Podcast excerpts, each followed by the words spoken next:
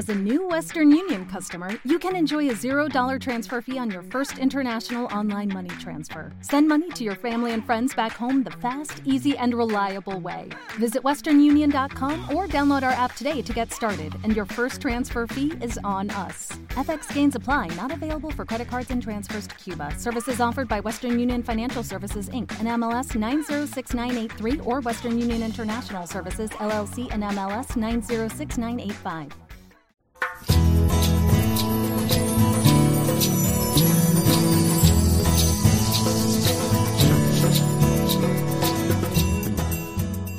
Buenos días desde Guayaquil. Estamos en este programa. Reflexionemos ahora donde siempre vemos las lecturas del próximo domingo. El próximo domingo es el trigésimo primero del tiempo ordinario. Mm, La primera lectura del libro de la sabiduría que comienza así. Señor, tú te compadeces de todo porque todo lo puedes. Y leemos en la nota de la Biblia de Jerusalén, dice que el pensamiento de este versículo no es nuevo en Israel, pero jamás ha sido expresada con tanta energía la universalidad de la misericordia de Dios para los pecadores. ¿Eh? La universalidad de la salvación, del amor, la misericordia de Dios con los pecadores, que ya lo vimos también en el libro de Jonás, como Jonás, Dios le invita ahí a Nínive, que no era de Israel, era Nínive, estaba fuera del pueblo elegido, del pueblo de Israel, y Dios lo envía a Nínive para que predique la conversión, porque Dios ama a los ninivitas, quiere que se salven, quiere perdonarlos, y Jonás lo intuye y huye. Porque Jonás, como nos pasa a nosotros, es un profeta un poco justiciero, ¿no? Esos desgraciados de Nínive, con las maldades que hacen que se mueran, un poco el espíritu justiciero, ¿no? Que todos tenemos hacia los pecadores y que no es el espíritu de Dios. Entonces sabéis que eh, Jonás huye, se embarca hacia España, Tarsis, eh, se forma la tormenta, eh, en el mar, lo arrojan al mar, la ballena se lo tragó, desde el fondo del pez grita el Señor, ¿eh? ¿acordáis? El domingo pasado, si el afligido invoca al Señor, Él lo escucha. La oración del pobre es una flecha que atraviesa las nubes y llega hasta el trono de Dios, ¿lo acordáis? El domingo pasado, la lectura, pues Jonás invocó al Señor y el Señor tuvo misericordia. El pez lo tragó, lo, lo vomitó en la arena y eh, dice el, el texto, por segunda vez Dios llamó a Jonás. ¿eh? Jonás aprendió la lección y esta vez no se escapó, no se escapó de, de la presencia de Dios y cumplió su misión de anunciar a los ninivitas la misericordia de Dios. Y sabéis que los ninivitas se arrepintieron, eh, se convirtieron y Dios desistió de hacerles mal. Aquí vemos la misericordia de Dios no solamente con el pueblo de Israel, sino también con todos los pueblos, la uni- universalidad de la misericordia de Dios con los pecadores, que esto es lo que refleja la lectura de este próximo domingo. El Señor se compadece de todos. ¿Y por qué se compadece de todos? Porque todo lo puedes. Dice, porque todo lo puedes. Dios puede amar al pecador, nosotros no. Nosotros si alguien nos hace una injusticia, pues ya no le miramos a la cara, nos resentimos, me ha tratado mal, me ha insultado, mm, ha dicho de mí una calumnia, me ha robado, me ha no sé qué, y entonces ya no podemos amar. Aparece la enemistad de mil maneras, en forma de insultos, o en forma de rencor, o en forma de odio, o en forma de tantas cosas que suceden en el mundo. ¿Por qué? Porque no podemos amar. Perdón. Esta es la realidad del hombre. No podemos amar. En cambio dice el libro de la sabiduría, tú Señor te compadeces de todos, amas a todos, porque todo lo puedes. O sea, Dios puede amar. Lo vemos cumplido en Cristo Jesús. Amó a los pecadores. Comió con ellos. Y en la cruz le estaban crucificando y decía, Padre, perdónales porque no saben lo que hacen. Tú todo lo puedes, puedes amar al pecador, nosotros no. Ya lo decía San Pablo, Señor, no hago el bien que quiero, hago el mal que no quiero. Quiero hacer el bien y hago el mal. Esto dice la carta a los romanos, el capítulo 7, que San Pablo experimenta este hombre viejo que llevamos dentro, que se complace en la ley de Dios, pero luego la ley de, mis, de mi cuerpo me, me atrae hacia el pecado, no quiero hacer el bien y hago el mal. No puedo hacer el bien que quiero, hago el mal que no quiero. Esto es palabras, palabra de Dios, palabra de la carta a los romanos. San Pablo, un psicólogo genial, conoce el corazón del hombre, porque conoce su corazón, como es amado por Dios. Bien, y dice a continuación, el libro de la sabiduría, y tú, Señor, pasas por alto los pecados de los hombres, ¿para qué? Para que se arrepientan. O sea, si Dios, en España se dice, hace la vista gorda, bueno, aquí por el estilo se dice, eh, Dios eh, pasa por alto los pecados. Pero ¿por qué, ¿por qué pasa por alto? ¿Para, ¿Para ser cómplice del mal? No. ¿Por qué Dios pasa por alto así? Hace la vista gorda ante los pecados de los hombres. Porque alcahuetea la situación, porque tiene miedo a enfrentarse con la realidad. No, no, no, no. Dios es soberanamente libre. Y si disimula los pecados de los hombres, los pasa por alto, es para que se arrepienta. Para que el hombre, viendo tanta bondad de Dios, se arrepiente. Diga, pero genial, es que eres estupendo, Señor. Como yo con tantas maldades que hemos hecho en nuestra juventud, lo digo por mí, y tú te compadeciste de mí y me pagaste a mi mal con el bien. Y me diste el premio más grande. En vez de darme el castigo más grande, que era la cárcel y la muerte, me diste el premio más grande, llamarme a tu iglesia, para darme la herencia eterna, el Espíritu Santo. O sea, ¿cómo es posible tanto amor de Dios conmigo y contigo? Porque Dios pasa por alto el pecado para que los hombres nos arrepintamos. Es decir, para que viendo tanto amor de Dios, ¿por qué Dios envía la lluvia a buenos y malos? ¿Por qué Dios envía el sol a justos e injustos? Esto dice el Evangelio. ¿Por qué? para que el hombre viendo tanta bondad de Dios se arrepienta y no siga haciendo el mal. Me convierto, Señor. Quiero volverme a ti. Quiero dejar de insultar a mis hijos y de maltratar a mi esposa y de emborracharme y de abortar y de fornicar y de, quiero cambiar de vida. Viendo tanto amor como tú me amas, Señor, ya no quiero pecar más. Y que digamos todos como aquel monje, Señor, hasta hoy todo lo he hecho mal pero ya con tu gracia, hoy comienzo una vida nueva. Hoy, hoy comienzo. Señor, ayúdame, ayúdame. Bueno, y continúa el texto, es el capítulo 11 del libro de la sabiduría. Dice así, y Señor, tú amas a todos los seres y no aborreces nada de lo que hiciste. El Señor ama a todos los seres, sí, sí, a tu suegra, que se ha metido en el matrimonio y está sembrando discordia a tu suegra, Dios la ama, a ese mafioso que vende droga, que trafica, que hace cosas malas, a ese ladrón que roba en la empresa o no le paga a los obreros. Sí, sí, Dios ama a todos los seres. Y no aborrece nada de lo que dijiste. ¿Por qué? Porque Dios quiere que todos los hombres se salven y lleguen al conocimiento de la verdad. Dios quiere que todos los hombres se salven. No quiere que se condene nadie. Por eso es comprensivo con los pecados de los hombres. No porque, o sea, Jesucristo no es que come con prostitutas y publicanos y pecadores, eso dice el Evangelio, que comía con ellos. Los fariseos se escandalizan como el maestro come con esos pecadores. Pero Jesús no come con esos pecadores para alcahuetearlos, para darle así en el hombro y decir, ah, tú sigue, sigue adelante, sigue adelante, pásate buena vida, ¿Qué has estado allá? Es que estuviste con una mujer, hoy con otra, bien, bien. No, no, Jesucristo no aplaude el pecado. Jesucristo no alcahuetea la situación del pecador. Come con ellos para manifestarle que Dios les ama. Y viendo tanto amor de Dios, se arrepienta. y dejen el pecado. Por eso Dios ama a todos los seres. Y continúa el texto diciendo, si algo odiase, no lo habrías creado. Si Dios odiara a alguien, no lo habría creado. Ama a todos los seres. ¿Cómo subsistiría algo si tú no lo quisieras? ¿Cómo se conservaría si no lo hubiese llamado?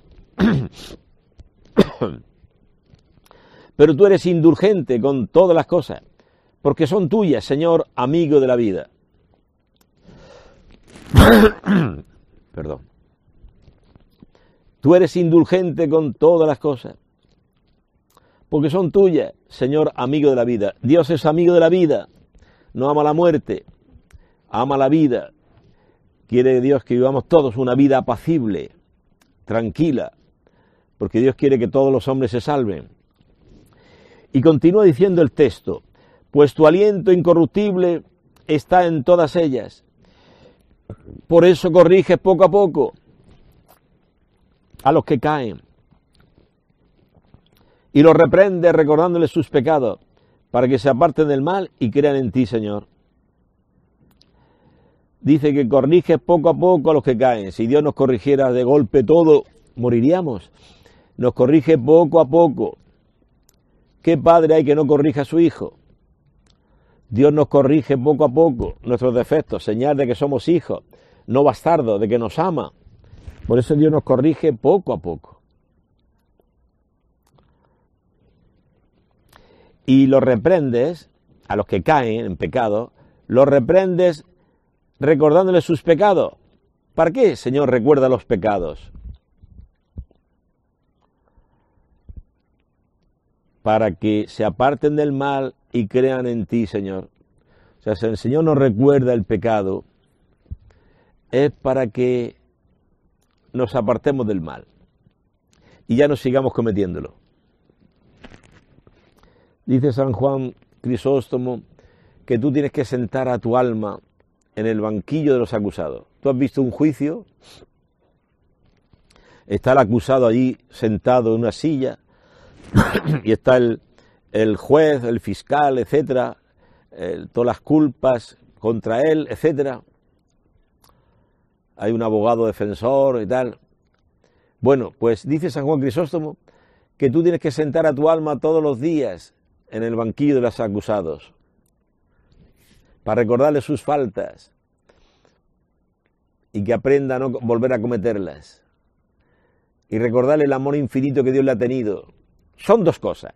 Recordar nuestras faltas y recordar el amor infinito que Dios te ha, con que te ha amado.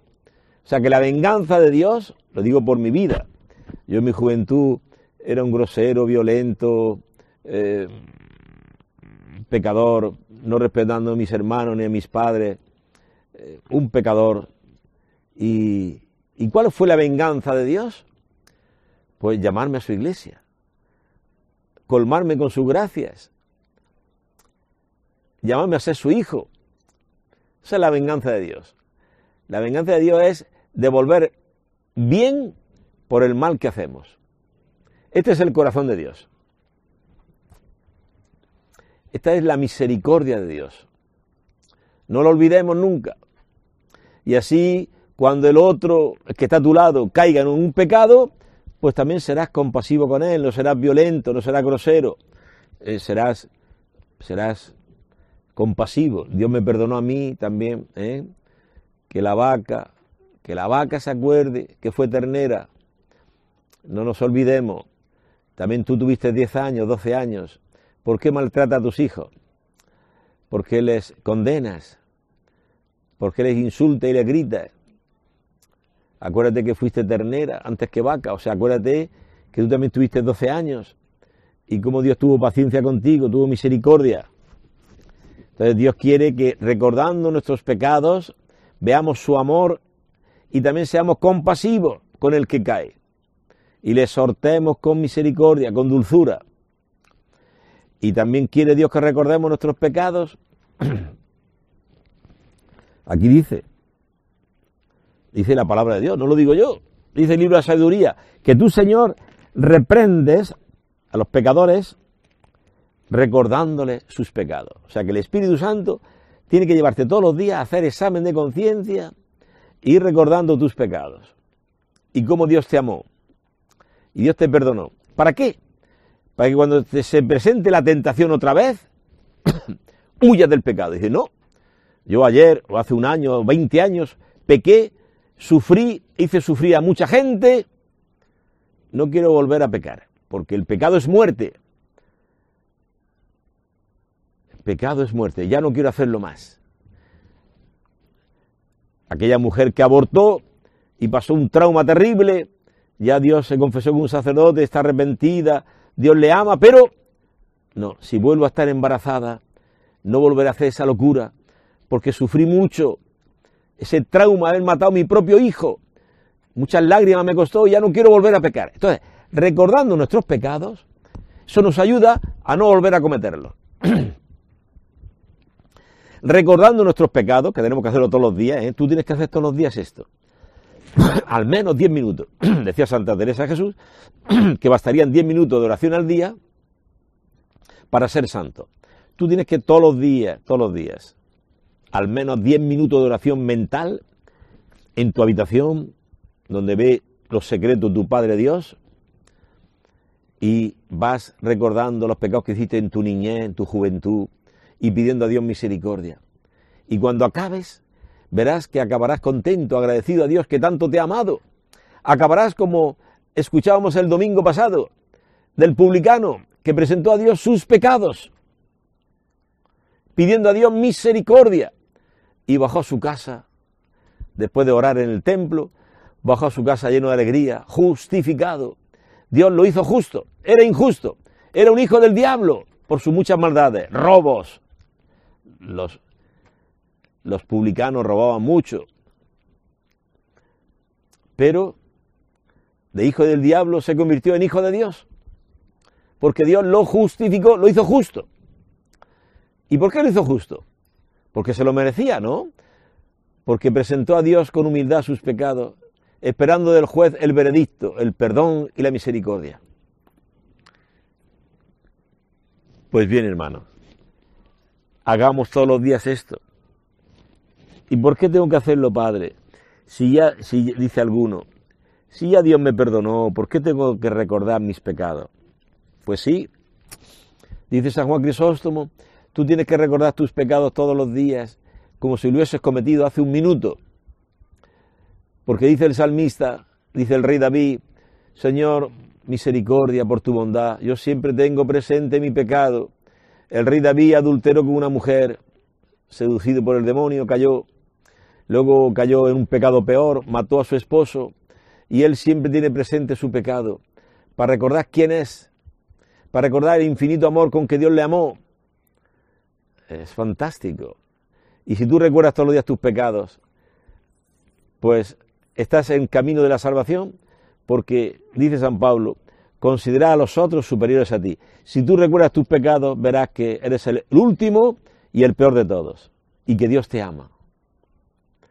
Tú en el cristianismo, en la iglesia, tienes que ocupar el último lugar. No me refiero al último lugar físicamente, sino el último lugar. Aquí en la iglesia, en mi, comunidad, soy el último y el peor de todos. Por eso, si todos me corrigen, me dicen, tú eres así, tú eres un egoísta, tú no estás en comunión con nadie, tú vas a lo tuyo, tú haces que te da la gana, tú eres un, tú eres un chismoso, todo lo que te digan, cállate y di, Señor, eso y mucho más, mucho más, Señor. Recen por mí, que soy un pecador. Les pido perdón, pide perdón a tu comunidad. Si te dice tu esposa, empieza a echarte un, una cantidad enorme de insultos y de cosas, cállate, cállate y di en tu corazón, lleva razón mi esposa, eso y mucho más.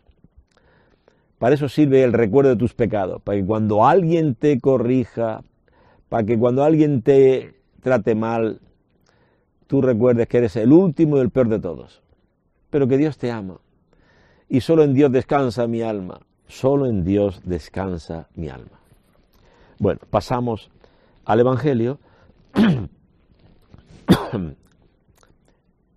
Continuamos con la lectura de San Lucas Dice así. Entró Jesús en Jericó e iba cruzando la ciudad. Había allí un hombre llamado Zaqueo, que era jefe de publicanos y rico. Este hombre era rico, jefe de publicanos, de esos que robaban mucho, cobrando impuestos de más. Eh, eran abusivos en los impuestos que cobraban a favor del imperio romano, los publicanos. Trataba de ver quién era Jesús, pero como era de baja estatura, no podía, pues la gente se lo impedía. ¿eh? Todos, ante Dios, somos todos bajitos de estatura, no damos la talla, somos pequeñitos, ante Dios somos poca cosa. Zaqueo era poca cosa, aunque era rico, tenía mucho dinero, pero bajito de estatura, quería ver a Jesús. ¿Tú quieres ver a Jesús? ¿Dónde lo encontrarás? Jesús está en su iglesia. ¿Qué hizo? Se adelantó corriendo, se subió a un sicómoro para verle, pues iba a pasar por allí. Era tanto el deseo ardiente de ver a Jesús. ¿Tú quieres ver a Jesús? Dicen los griegos a Felipe, a uno de los apóstoles, queremos ver a Jesús. Y Jesús ve que cuando ya comienza a ser famoso, dice, ha llegado mi hora. Yo no he venido al mundo para ser famoso, sino a morir en la cruz, vencer la muerte, resucitar, abrir el paraíso a la humanidad, aquel paraíso que Adán y Eva lo cerraron con el pecado.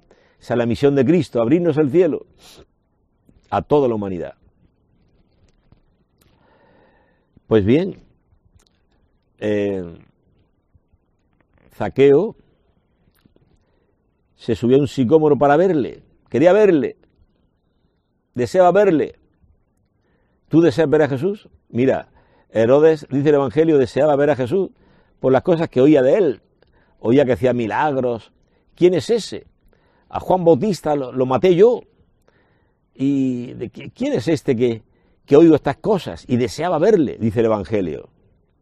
Y llegó el momento cuando Pilato se lo mandó a Jesús, atado. Y de pronto Herodes se encontró con Jesús aquel que tanto deseaba verle. Pero ¿para qué deseaba verle?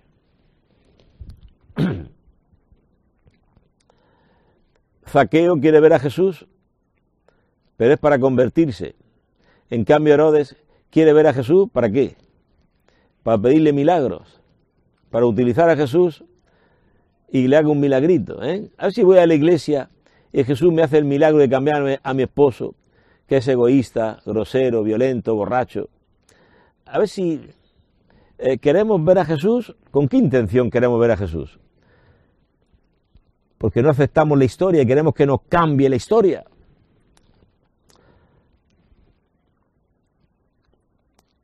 Herodes quería ver a Jesús para burlarse de él, para esperar de ver milagros, eh, cosas exóticas, cosas llamativas, que se abra el techo y comience a caer gallinas y cuyes y conejos y se llene mi patio de, de, animales para comer. ¿Qué queremos de Jesús? Queremos ver milagros, que me quite la pobreza, las deudas, que me dé salud, salud y trabajo. ¿Para qué queremos a Jesús? Zaqueo quiere ver a Jesús. ¿Pero con qué intención? Vamos a verlo. Cuando Jesús llegó a aquel sitio, levantó la vista y le dijo, Zaqueo, baja pronto, conviene que hoy me quede yo en tu casa. O sea, Jesús levanta la vista y le dice, Zaqueo, baja pronto. Todos somos Zaqueo, estamos arriba en la soberbia, encima del árbol. Jesús te mira. Jesús no tiene asco del pecador, te mira a ti. Tú eres Zaqueo, yo soy Zaqueo. Jesús hoy te está mirando y te dice, baja de ese árbol, de la soberbia que, que está subido, de la lujuria, lo que sea. Baja. Jesús invita a Zaqueo a bajar. Dice San Ambrosio en su comentario al Evangelio de San Lucas, Jesús baja pronto, conviene que yo me quede hoy en tu casa. Dice San Ambrosio, Jesús invita a casa de Zaqueo sin haber sido invitado. Eh, parece una indiscreción, ¿no? Por parte de Jesús. sin haber sido invitado, se autoinvita, ¿no? Baja Zaqueo. Conviene que hoy me quede yo en tu casa. Y dice San, San Ambrosio, atento, sabía Jesús en efecto que su huésped habría sido largamente recompensado. Sabía Jesús que aunque se, mm, se autoinvitaba, baja, conviene que hoy me quede yo en tu casa. Sabía que con esta invitación Zaqueo sería largamente recompensado. Entraba en su casa la luz del mundo, que venía a iluminar las tinieblas de un hombre que andaba en tinieblas. Entraba Dios mismo a su casa, Cristo es Dios, que venía a amarle, a manifestarle su amor, por eso dice San Ambrosio, Jesús se autoinvita porque sabía que su huésped sería largamente recompensado. A Dios nadie le gana en generosidad. Si Zaqueo ofrece a Jesús un banquete, Cristo ofrece a Zaqueo el banquete eterno. Un banquete eterno, no un banquete de un día. Zaqueo invita a Jesús un día a un banquete. Como era rico, pues habría buenas comidas, de buenos vinos y buena carne asada y muchas cosas buenas. Era rico. Bueno, eso es un banquete. Pero Cristo invitaría a Zaqueo a un banquete cada día, el banquete de su amor. Vivir dentro de ti amándote. De manera que si eh, estás en casa y tu mamá o tu papá tiene predilección por un hijo y le, y le, y le compra regalos y le compra cosas y a ti que te manda cosas, hija, vete a hacer la cama, vete a lavar los platos y a tu hijo, a, tu hermano le da muchos premios. Tú, si eres cristiana, no tendrás envidia porque tú tienes dentro de ti un banquete eterno que es el amor de Dios. Solo Dios basta. Eh, eh, Santa Catalina de Siena eh, estaba siempre en oración en su casa y tal. Sus padres que querían casarla y ella decía que no, ella que se había consagrado al Señor, al mejor de los esposos, y quería vivir con él. Entonces sus padres le quitaron el oratorio que tenía allí y le quitaron la empleada que había en casa. Fuera, ahora vas tú a hacer los trabajos. Lavar los platos, barrer, todo. y ella no lo recibió esta como una humillación, ¿eh? como vive el mundo. El mundo, ah, mi madre me odia, mi padre me odia, y están ahí resentidos, llenos de odio. No, no. Tú mira a Santa Catalina de Siena, doctora de la iglesia. Ella no andaba resentida, llena de gozo y felicidad, se ponía a lavar los platos, porque llevaba dentro de su corazón el tesoro de los tesoros, Cristo, que me ama. Si me ama Cristo, me mande lo que me mande.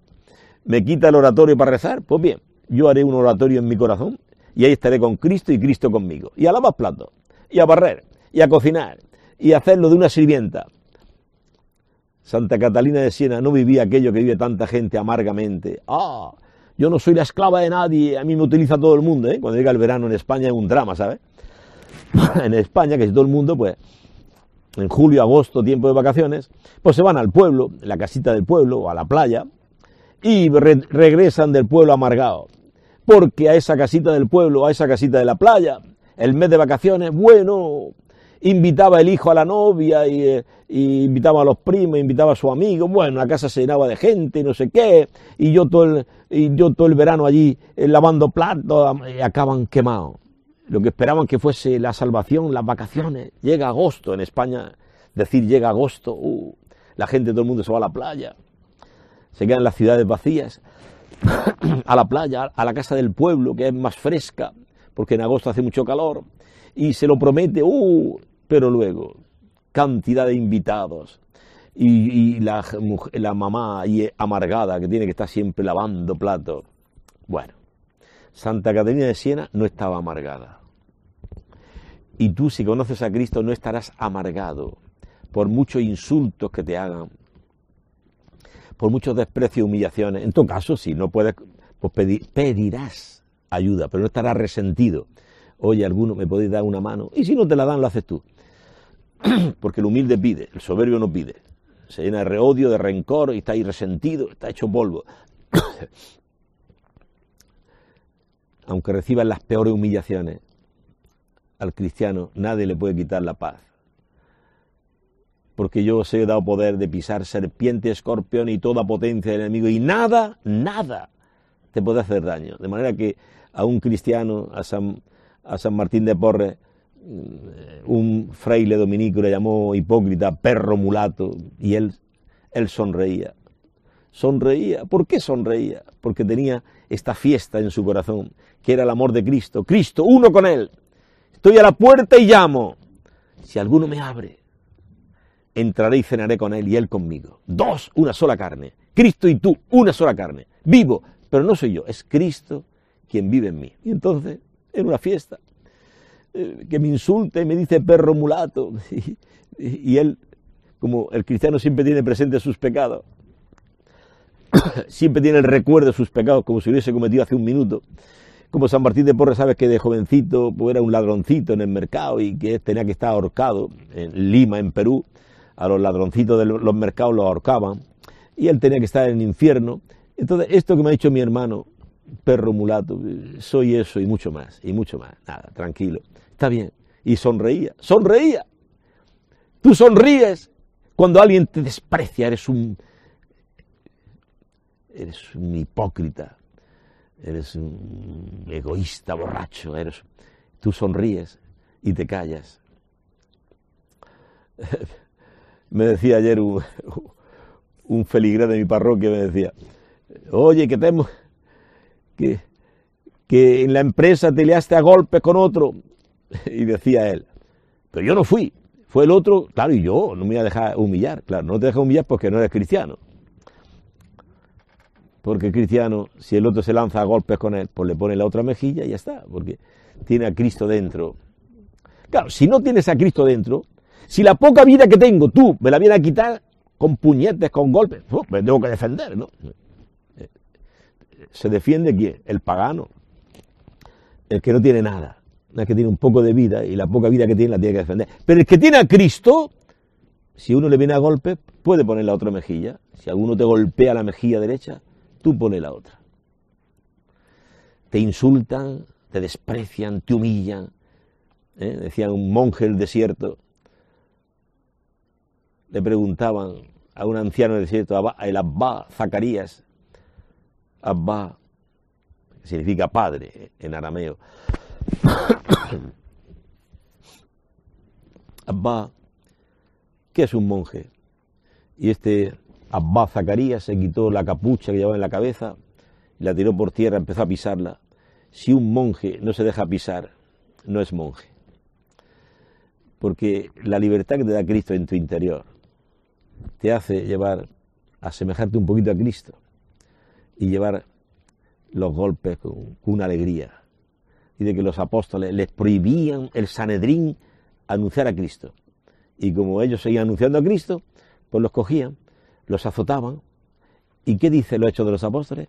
Que salían contentos, llenos de alegría, porque habían merecido llevar golpes por el nombre de Cristo. ¡Ay, santa humildad de Cristo! ¿Quién te consiguiera? ¿Quién, tuviera ese espíritu de Cristo? Alegrarse en los sufrimientos. ¿eh? Decía San Francisco de así. Al hermano León, mira, si convertimos a todo el mundo predicando, escribe que eso no es perfecta alegría. Y si damos todos los bienes, todo a los pobres, escribe, escribe, que eso no es perfecta alegría. Porque Jesucristo dice eso, ¿no? Alegraos, alegraos cuando os insulte, os maldigan y proscriban vuestro nombre como malo por causa del Hijo del Hombre. Saltad de gozo, porque vuestra recompensa será grande en los cielos. bueno, y entonces, ¿qué es perfecta alegría? dice, espera, espera. Dice San Francisco al hermano León. Tocan la puerta de un convento y si el portero dice, no hay nadie, y, nosotros insistimos, ábrenos, somos hermanos franciscanos, estamos todo el día predicando sin comer, hace frío, lluvia, viento, ábrenos. Fuera, sois ladrones. Si nosotros seguimos llamando, por favor, ábrenos. Y sale el portero con un palo y nos da golpes y nos deja tirados por tierra, en el lodo, sangrando. Escribe, escribe, hermano León, esta es perfecta alegría. Oye, pero ¿por qué no hablas? Tú estás hablando cosas de extraterrestres, ¿no? Efectivamente. Dice San Pablo, somos ciudadanos del cielo, no somos de esta tierra. Esta patria es el cielo, somos ciudadanos del cielo. Somos de la tierra o del cielo. ¿Dónde somos? Hombre, como ciudadanos de la tierra, pues tenemos que trabajar y tenemos que pagar impuestos. Pero como ciudadanos del cielo, tenemos dentro una cosa que no tiene el mundo, que es el Espíritu Santo. ¿Lo tienes? ¿Tienes el Espíritu Santo? Bueno, el, continuamos.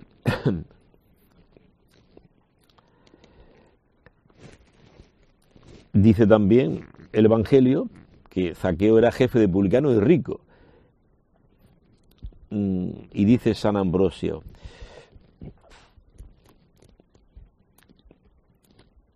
los ricos no deben, los ricos deben tener en cuenta que no hay culpa en ser ricos. Escucha bien. San Ambrosio dice, que los ricos deben, deben tener en cuenta que no hay culpa alguna en ser ricos,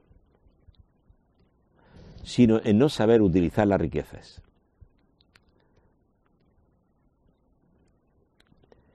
Las riquezas, que los malvados obstaculizan la bondad, en los buenos, en los justos, debe constituir un incentivo a la virtud, dando limón a los pobres, eh, construyendo iglesias, monasterios, hospitales, haciendo el bien. Los ricos pueden hacer tantas buenas obras. No es un pecado ser rico. El pecado es el mal uso que se hace de las riquezas. Para estar siempre de banquetes, de fiestas, de orgías, de comprarse todos los caprichos, del despilfarro de los bienes. Ahí está el pecado, en el despilfarro, en hacer mal uso de la riqueza. Bueno, y continuamos. Conviene, dice Jesús, mira a Zaqueo, subido en el sicómoro, una especie de higuera, un árbol típico de allí de Medio Oriente, en Israel, Zaqueo baja pronto, que conviene que hoy me quede yo en tu casa. Hoy tú eres Zaqueo, Jesús te dice, conviene que hoy entre yo en tu casa, conviene, por la salvación del mundo, porque te quiero hacer sal de la tierra, luz del mundo, conviene que yo hoy entre en tu casa. Estoy a la puerta y llamo, dice el Apocalipsis, dice el Señor. Si alguno me abre, entraré y cenaré con él y él conmigo. Dos una sola carne. Tomen y come. Este es mi cuerpo que se entrega por ustedes. El cuerpo de Cristo. Uno contigo. La sangre de Cristo. Bueno, eh, dice el, el texto del capítulo 19 de San Lucas que Zaqueo se apresuró a bajar y lo recibió con alegría. O sea, no iba lentamente, se apresuró. Ante esta noticia de que el Rey del Cielo, el profeta de Dios, entraba a mi casa, se apresuró a bajar del árbol. La prisa se apresuró. Dice San Pablo, Caritas Christi urget nos. La caridad, la de Cristo nos urge a la evangelización, a salvar este mundo. Hoy, lunes 24 de octubre, que estoy grabando el programa un día antes, mañana tenemos una reunión del clero, y no puedo, mañana martes entonces, hoy, lunes, que estoy grabando, la iglesia hace memoria de San, San Antonio María Claret, un gran, grandísimo santo. Y su lema, cuando le hicieron arzobispo de Cuba, de La Habana, fue Caritas Christi urgenos, la caridad, la caridad de Cristo nos urge. Lo que evangelizó este hombre en Barcelona en Las Palmas, en Cuba, en toda España. Lo hicieron, la reina lo hizo su confesor, el confesor de la reina, y estaba un tiempo en el palacio confesando, pero luego se dedicaban por todo Madrid a evangelizar. La obra de San Antonio María Claret, luego murió exiliado, como es justo, ¿no? Que todo, eh, todo cristiano sea perseguido, calumniado, perseguido. San Antonio María Claret, lee su vida, la, autobiografía, lo que él escribe de sí mismo, impresionante. Autobiografía, San Antonio María Claret. Cómpralo, léelo, algo impresionante. Caritas Christi urge, no, la caridad, la caridad de Cristo nos urge, tenemos prisa, corred, dice San Pablo, para anunciar el Evangelio. Corred en el estadio para llegar los primeros, los primeros en servir, los primeros en evangelizar, los primeros en perdonar, los primeros en la oración, los primeros en la castidad. Corred de manera que consigáis el premio.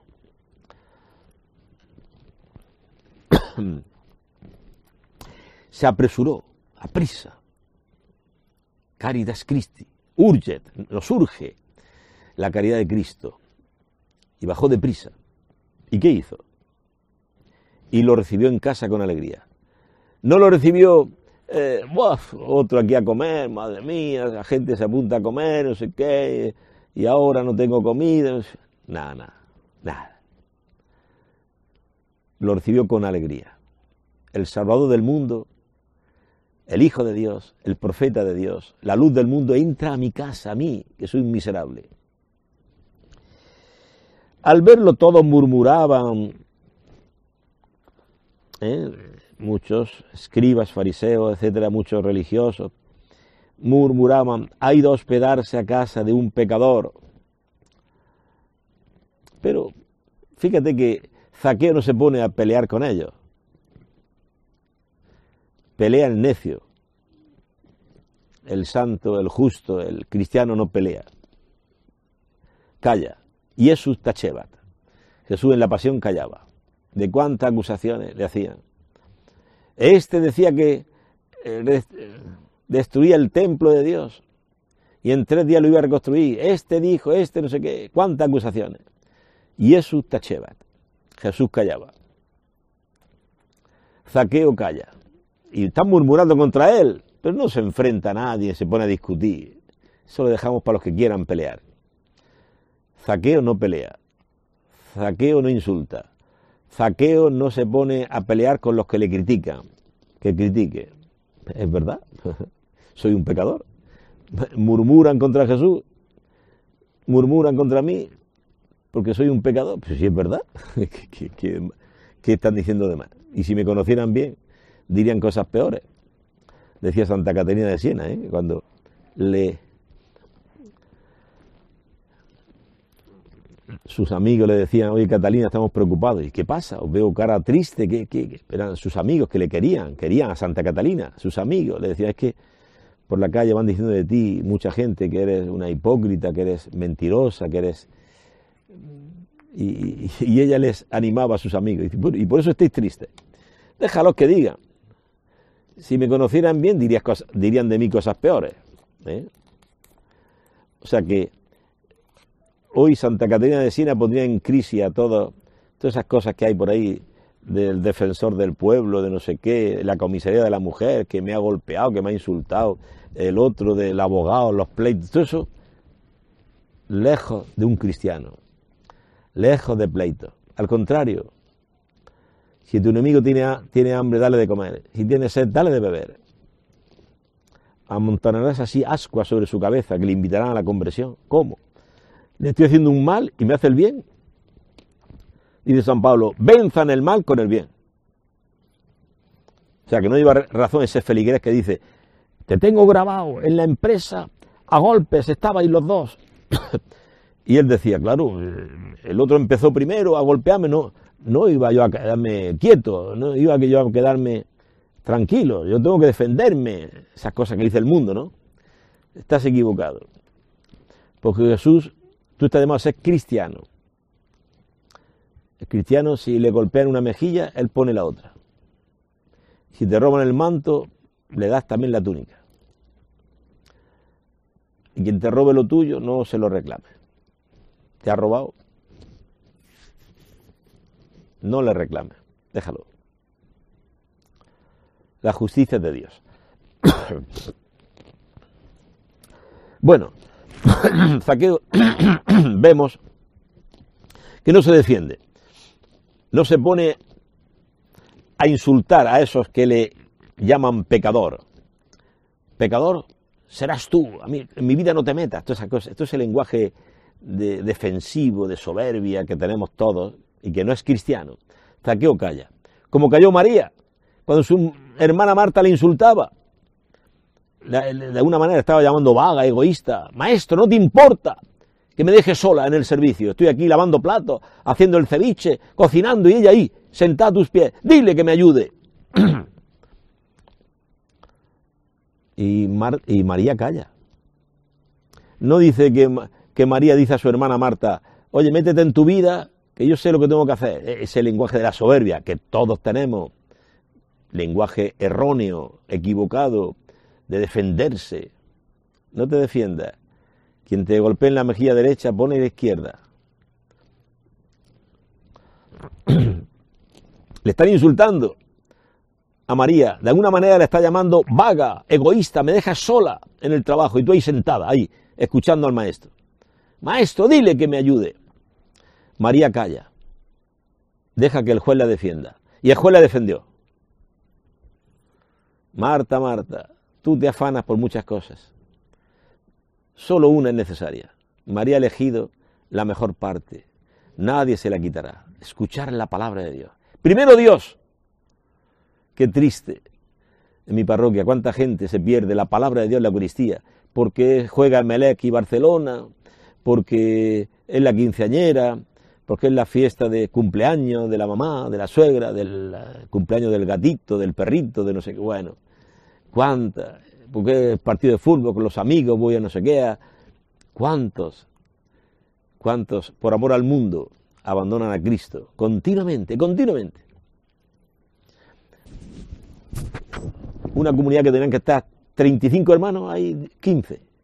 ¿Y los otros 20 dónde están? Todos están sus amigos, con el cine, con no sé qué, con el fútbol, con la fiesta, con no sé qué.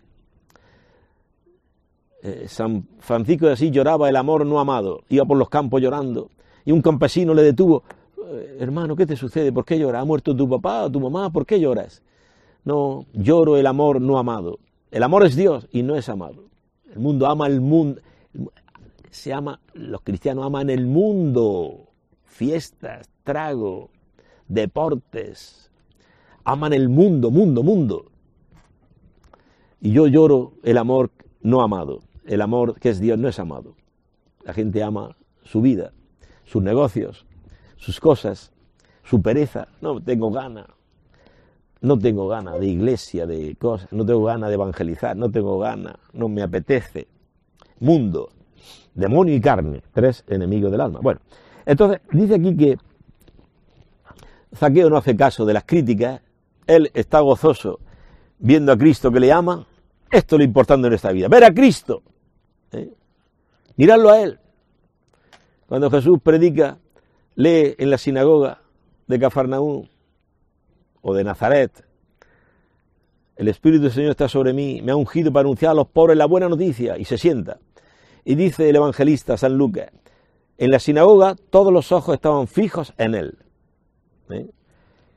Quiera Dios, decía Orígenes, que en la iglesia cuando vayamos estemos todos con los ojos fijos en Jesús, en su palabra, no con el celular o hablando con el vecino o pensando en los problemas de casa, no, no, no. Quiera Dios que en la iglesia estemos todos con los ojos, los ojos fijos en Jesús.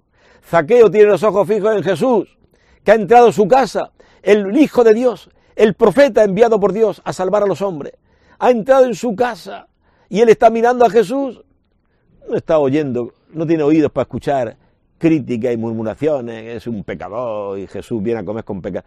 No escucha esas cosas. Está con los ojos fijos en Jesús. Y con los ojos fijos en Jesús, ¿qué hace? Se pone de pie. Zaqueo puesto en pie, dijo al Señor, Señor, voy a dar la mitad de mi bien a los pobres, y sin algo defraudé a alguien le devolveré cuatro veces más. O sea, la mitad de los bienes a los pobres, pero también a los que defraudé le daré cuatro veces más. Dice,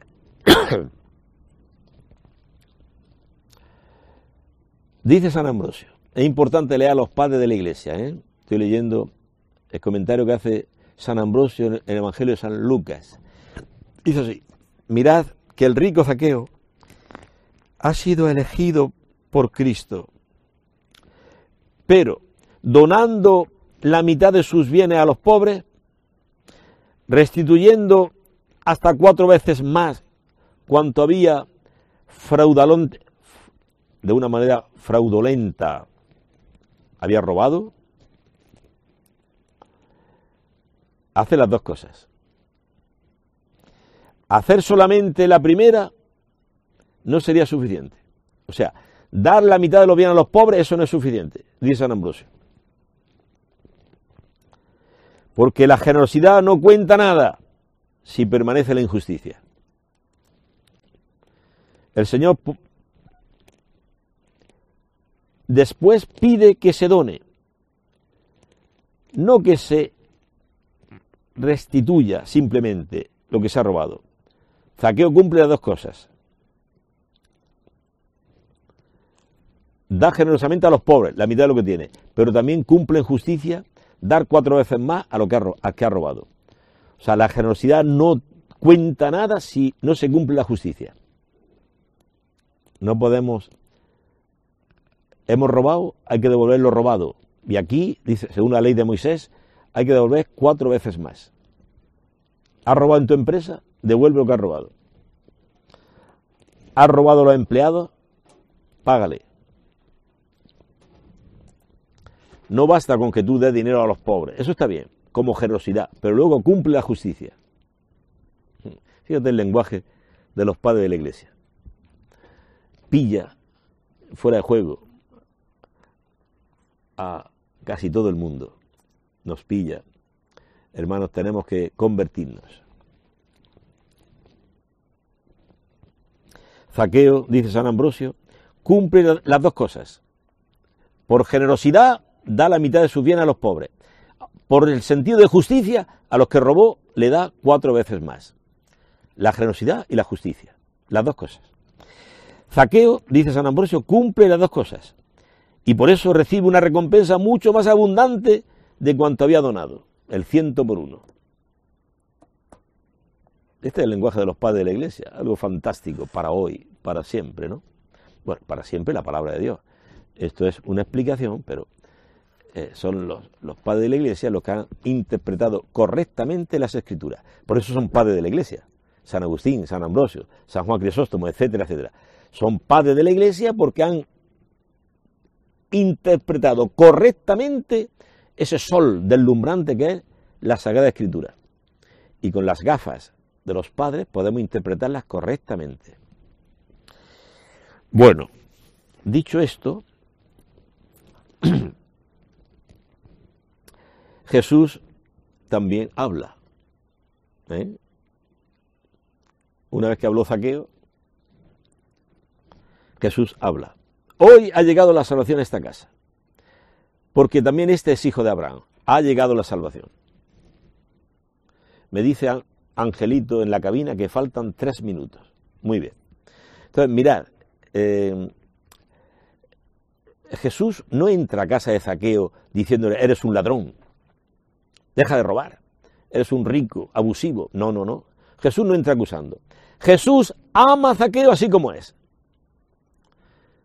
Decía un santo, tú no le digas a un rico, ese abrigo de bisón, dáselo a los pobres. No, hazle salir el sol, sentirá el calor y ya se quitará el abrigo y lo dará.